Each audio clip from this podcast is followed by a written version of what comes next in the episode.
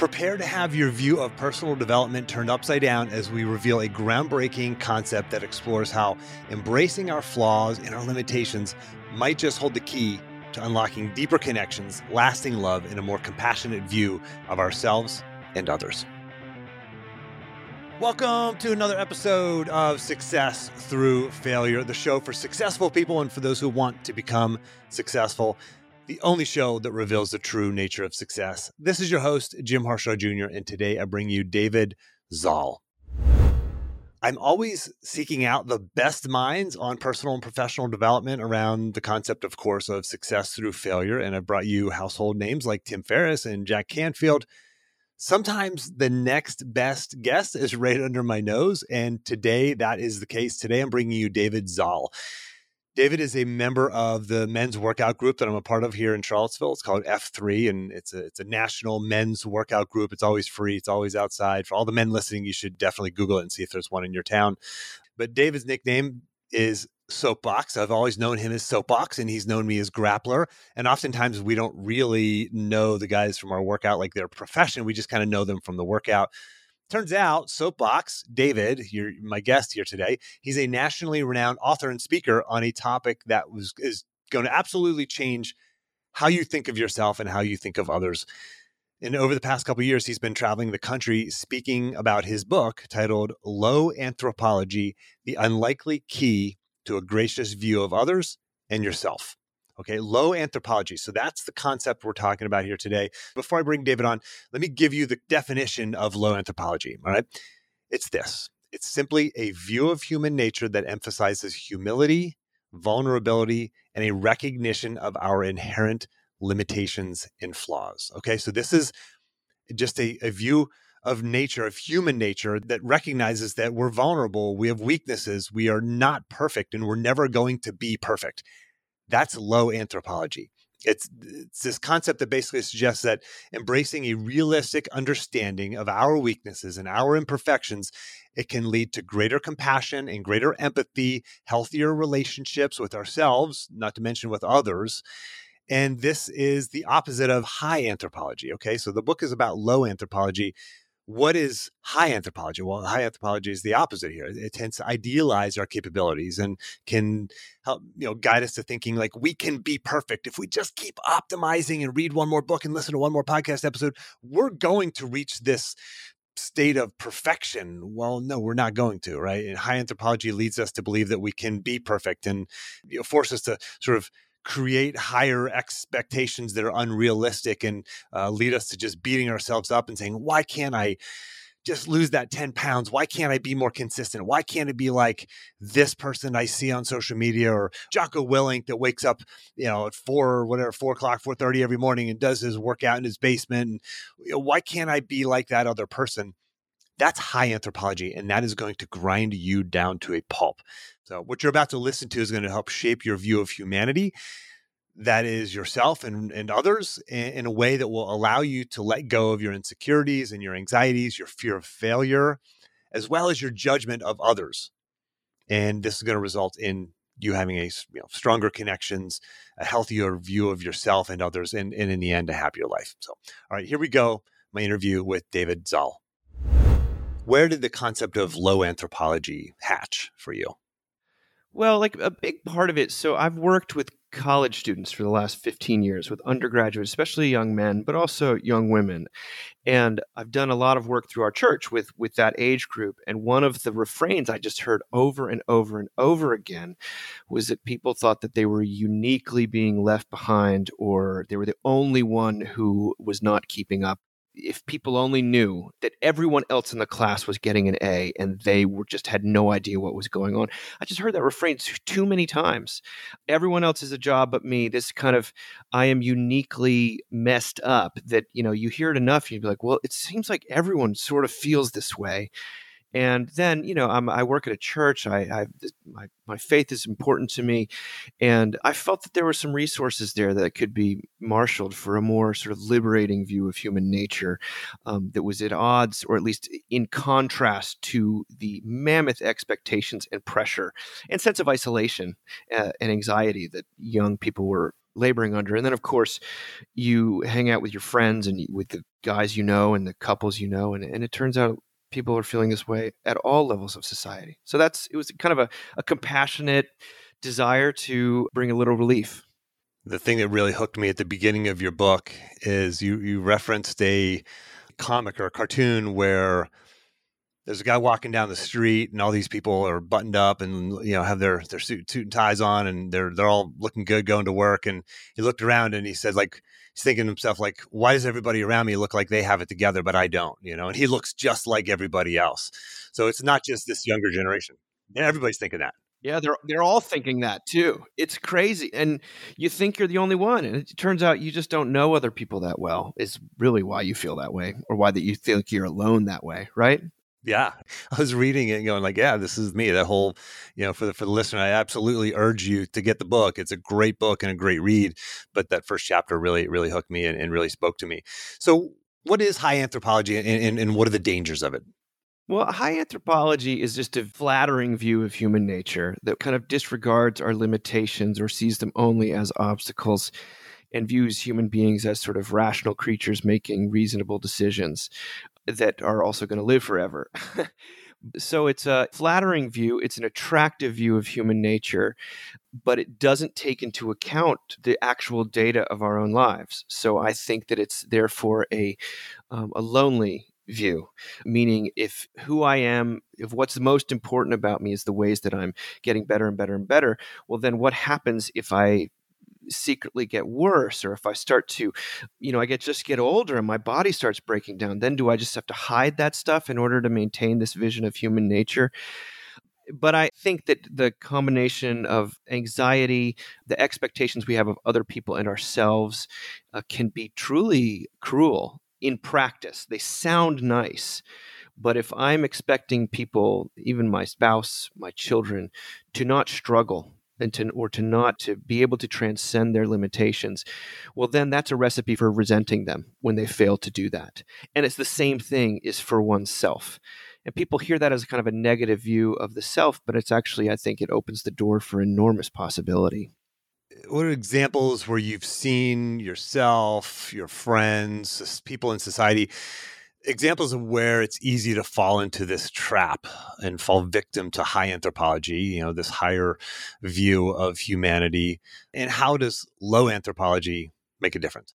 Sure. I think one of the great lenses that we can use to unburden ourselves of high anthropology is to take seriously the matter of addiction.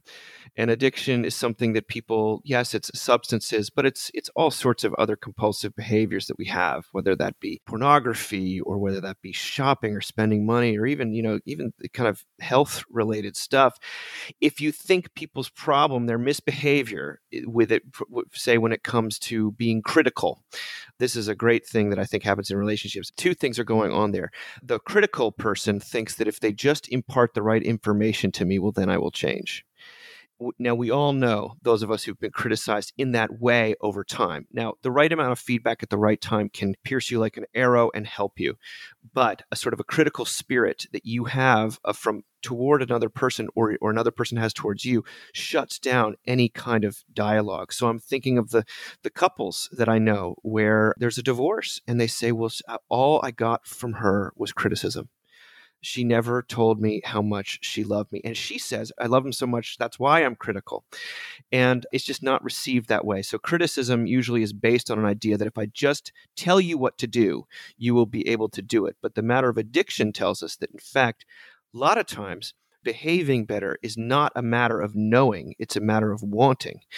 And so, how do you motivate a person to want to do better? A high anthropology says if I just give you the facts, you're going to be able to act on them. A low anthropology looks for other things at work. Oh, well, maybe this person wants approval more than they want improvement. Maybe this person wants love more than they want knowledge. But a low anthropology looks for other reasons why someone might be misbehaving or might be acting in an alienating way. And that's just the difference between compassion and dialogue and a relationship and uh, judgment and sort of saying, you know, sorry, I've washed my hands of this. I, I've told you what to do and you won't do it, so sayonara.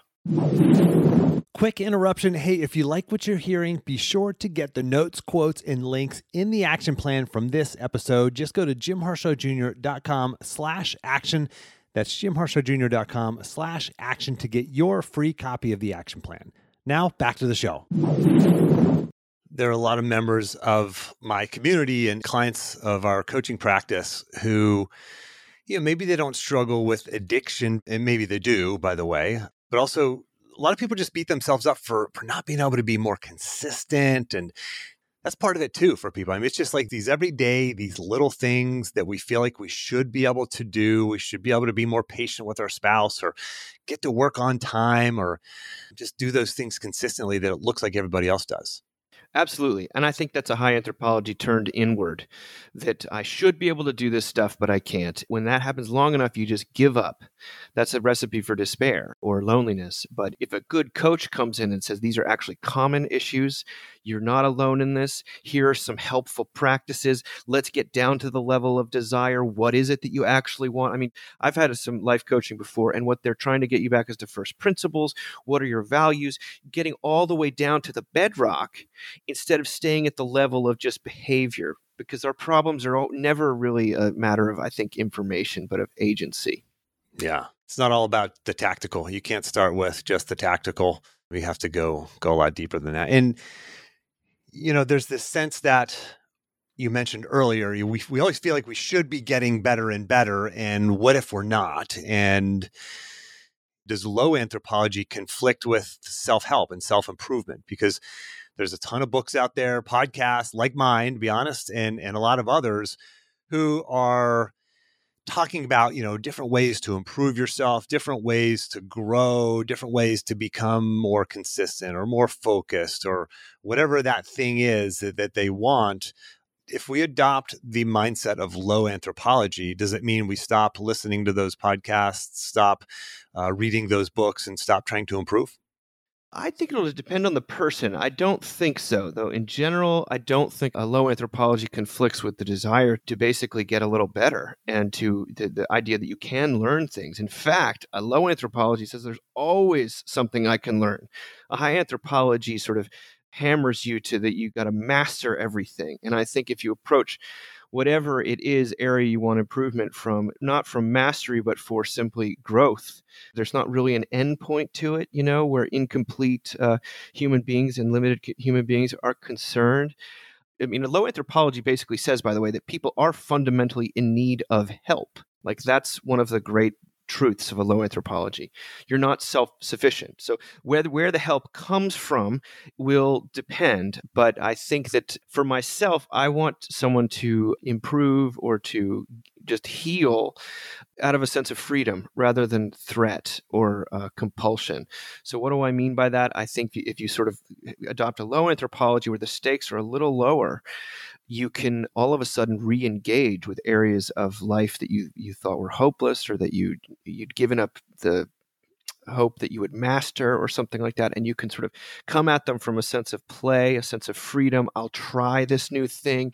It's not the end of the world if i fail. In fact as i think one of your key insights is failure may in fact be the doorway to something better. It may be the only doorway to something better but a high anthropology says don't fail. Like failure is not acceptable. Therefore it causes people to hide and to really wall themselves off from a lot of, I think, the resources that um, they need, in fact, to improve and to be helped.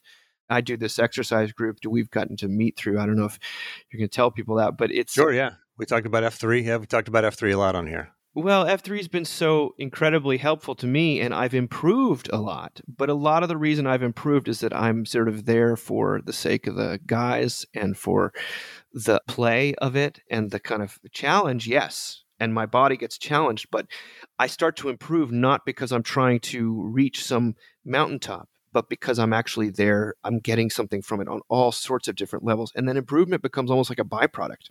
And that's beautiful. So, for the listener, F3 is this men's workout group that Dave and I are part of. It's national. And so, all the men listening should go out and check it out and, and try and find one locally in your area. But The other thing about F3 is we can look around and everybody is struggling at some point, and everybody is at times modifying, maybe because of injury or they're not as fit and they can't do the certain number of push ups or hill sprints or whatever it is. We all modify and have to struggle at some point. And, you know, the, the one saying is the workouts don't get easier, you get stronger. And you're always going to struggle, and that's okay. And then guys share their sort of deepest, darkest fears sometimes at the end of the workouts. Guys are sharing these things of how they feel inadequate and broken and struggling and when you see that in others you go oh like i get that like i feel that way too I, you know this is the guy leading the pack or leading the workout today and man i thought he had it together and here he is sharing his struggles and it's the same in my coaching group is, is we have all these high performing individuals who, you know, if you look at their LinkedIn bio, you go, wow, they got it together, right? They've checked all the boxes in their life. And they come together and they talk about their challenges, their struggles, and their worries, and their fears, and their anxieties. When you have that, you can let your guard down, and you can. You mentioned freedom. Like freedom is is this concept of I can actually be myself. I can actually be free. I interviewed a world champion wrestler. Uh, his name's J'den Cox, on this podcast several years ago, and he said, that I finally started maximizing my potential and competing and being myself uh, and competing with freedom when I finally realized that failure actually is an option. Like failure is an option. Like the whole failure is not an option. Like Booker, like it is an option. It actually may happen to you. And I'm not saying we want it to happen, but it can happen. And you can find success sometimes because of that and sometimes despite that.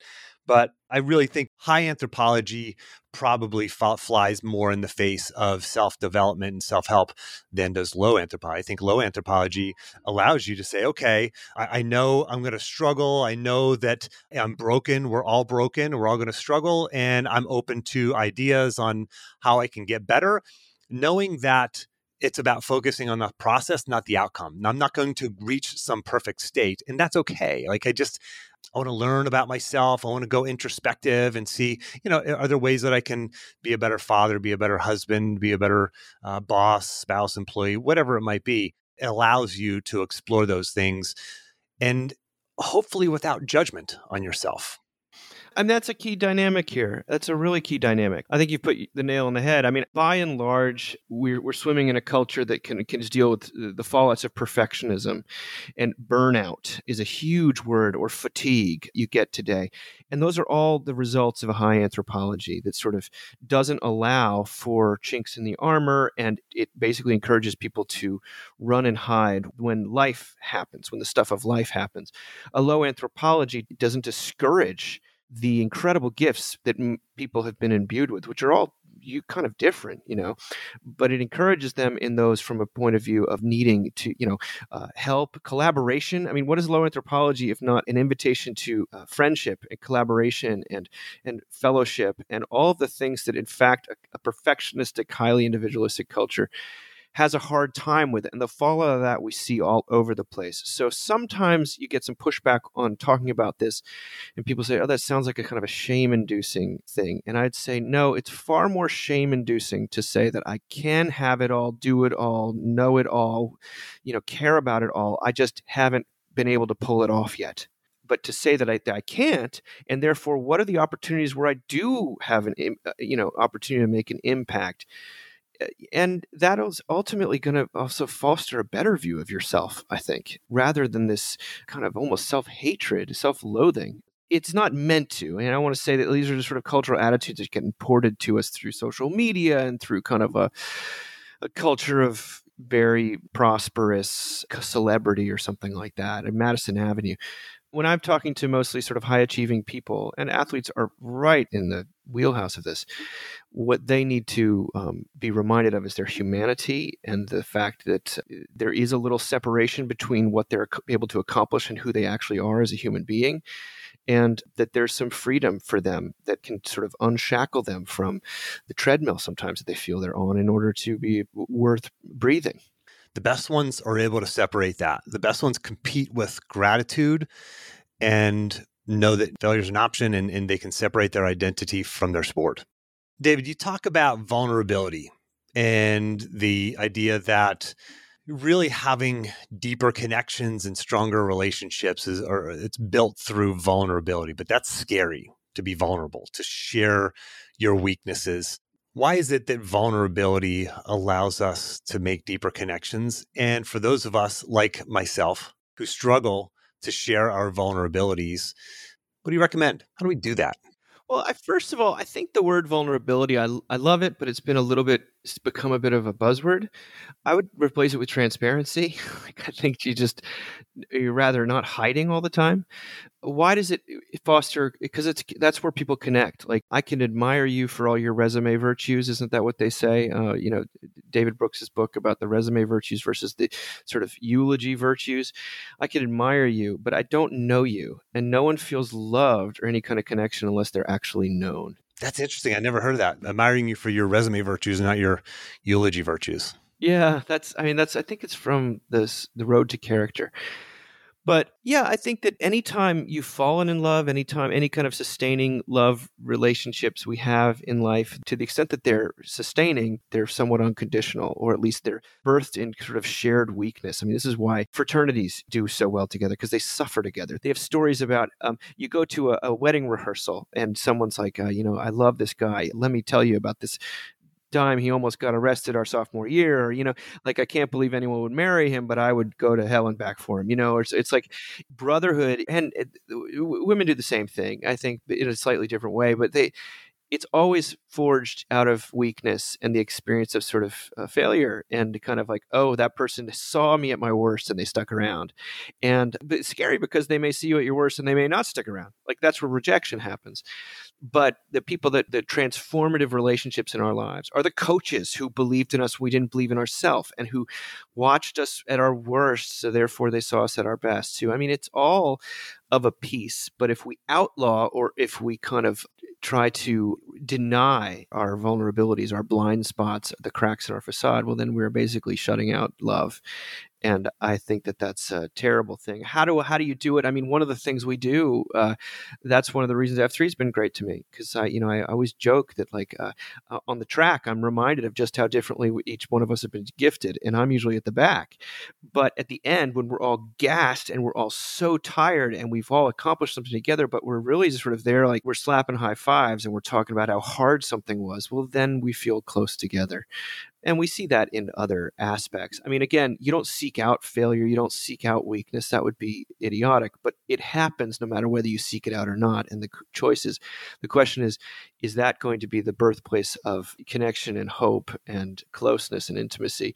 Or is that going to be the the thing that I avoid above all else. And if that's the if the second is one's the case, well, then you're going to lead a very lonely existence, a very brittle, very very brittle existence. And I don't think that's the sort of that that makes for a very edifying way to live.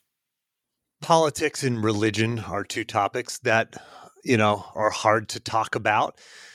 If we buy into this concept of low anthropology, how do we talk about politics? How do we talk about religion? Differently. How, how does that influence that conversation that might make it a little bit more sane maybe less emotional less reactive less divisive? Well i think a high anthropology sort of is uh, very attracted to certainty and a low anthropology allows for the fact that again as i said earlier there's always something you might not know if you want to think about it religiously, you could say there's a there's a God and I'm not He. You know, um, and one of the great issues we have when it comes to politics and religion is that we just are in a war of competing certainties, in which there's no listening, there's no humility. I mean, humility is the way forward in, in all of these. Uh, so the, the, the, extent to which we are convinced that we are 100% right and we have nothing to learn from the other person will be the way, will be the extent to which we cannot talk to them or we vilify them. We start to, we are certain how they will respond, for example. Like anytime you're in a relationship with, you know, your spouse, if like, if I start to fill in the blanks and I don't even mention something, well, then our communication is broken down because I'm so certain. And that's just self righteousness. So I think a low anthropology allows for the fact that eh, I don't know, and there's going to be some ways. And I mean, for me as a religious person of, of faith, Christian faith, my faith doesn't mean much outside of my low anthropology. Like I need God. That's what the whole thing is there for. Is that's the truth that I'm that I'm holding on to at the base.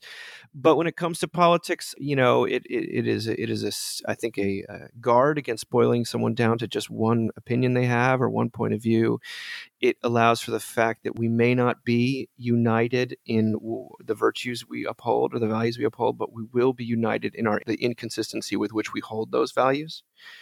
I always find this is why the internet unfortunately has not served us very well. It's because we we tend to make cardboard cutouts of other people. And the second I can find out, oh, this person, what do they struggle with? This person just lost their father. Okay, I may not agree with what they have to say about proposition, you know, you know, 305, but I lost my father too. And I know that that's not a different species I'm dealing with. And that sometimes is the difference between taking up a, you know, a weapon and not. It's just that little bit. And so that's where I'm at with all this stuff. I think low anthropology would just, eh, however we can get to humility, it will benefit our interactions about those two topics tremendously. It reminds me of the quote, but for the grace of God, there go I. And there's a interview with uh, General Stanley McChrystal, and I think it was on the Tim Ferriss podcast, but where Stanley McChrystal talked about how the the enemy who were trying to kill him and his his men and his women, like the enemy, he said, you know, if I grew up in that environment, if I grew up and had their upbringing, I would be sitting on the other side of the table. And this compassion, this empathy, this understanding, this ability to put yourself in the other person's shoes is a low anthropology and which is i think you know fed into his ability to lead so well yeah and you don't abandon ideas of right and wrong or good and evil but it does give you a little pause before you dehumanize the other person. What can you give our listeners who maybe they feel overwhelmed by societal pressures to achieve a certain standard how can we find contentment and fulfillment? What what kind of actionable things can we do other than reading your book and being aware of this? Are there any practices or tactical things that we can do to keep this top of mind and go through our, our lives and our days with a, a grasp on low anthropology?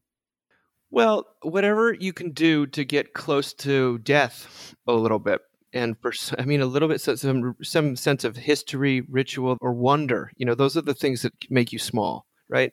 The, the aurora borealis. You know, I was flying back from vacation and I flew over Arlington Cemetery, and that gives you a sense of wonder, of awe, but also of smallness. You know, you see how small each one of those crosses look, and I think that that different people that will be different. I don't think it's like laughing in the face of death. I think it's getting in touch with something that's larger than yourself. I mean, that's what I find I do. That happens for me at church. It also happens to me through through F three in just sort of the um, I'm hearing from other guys and we're together, and it's you know it's also beautiful and it's the morning and you've just done something hard and all these things. But I think whatever you can do to get in touch with that sense of smallness, and again, the big three are wonder, death and some kind of cause like a community that will tell you everything you need to know about low anthropology. The fruit will be enormous and life saving, and it won't be marketable, but it'll be it'll make make a huge difference. Where can people find you, follow you, buy your book, etc., David? Uh, sure. I mean, search David Zahl on you know Barnes and Noble or Amazon, and you'll find Low Anthropology. I also wrote a book called Seculosity about sort of replacement religions and the, the anxiety that produces but I run a website called Mockingbird, or a more organization called Mockingbird, mbird.com. We publish a magazine, we host conferences, and I have a podcast too called The Mockingcast, which, where we talk about sort of daily life and, and its connection to sort of grace and pressure and the same things we've been talking about today. Excellent. David, thank you so much for making time to come on the show. Thanks you so much, Jim. I love what you're doing. Likewise.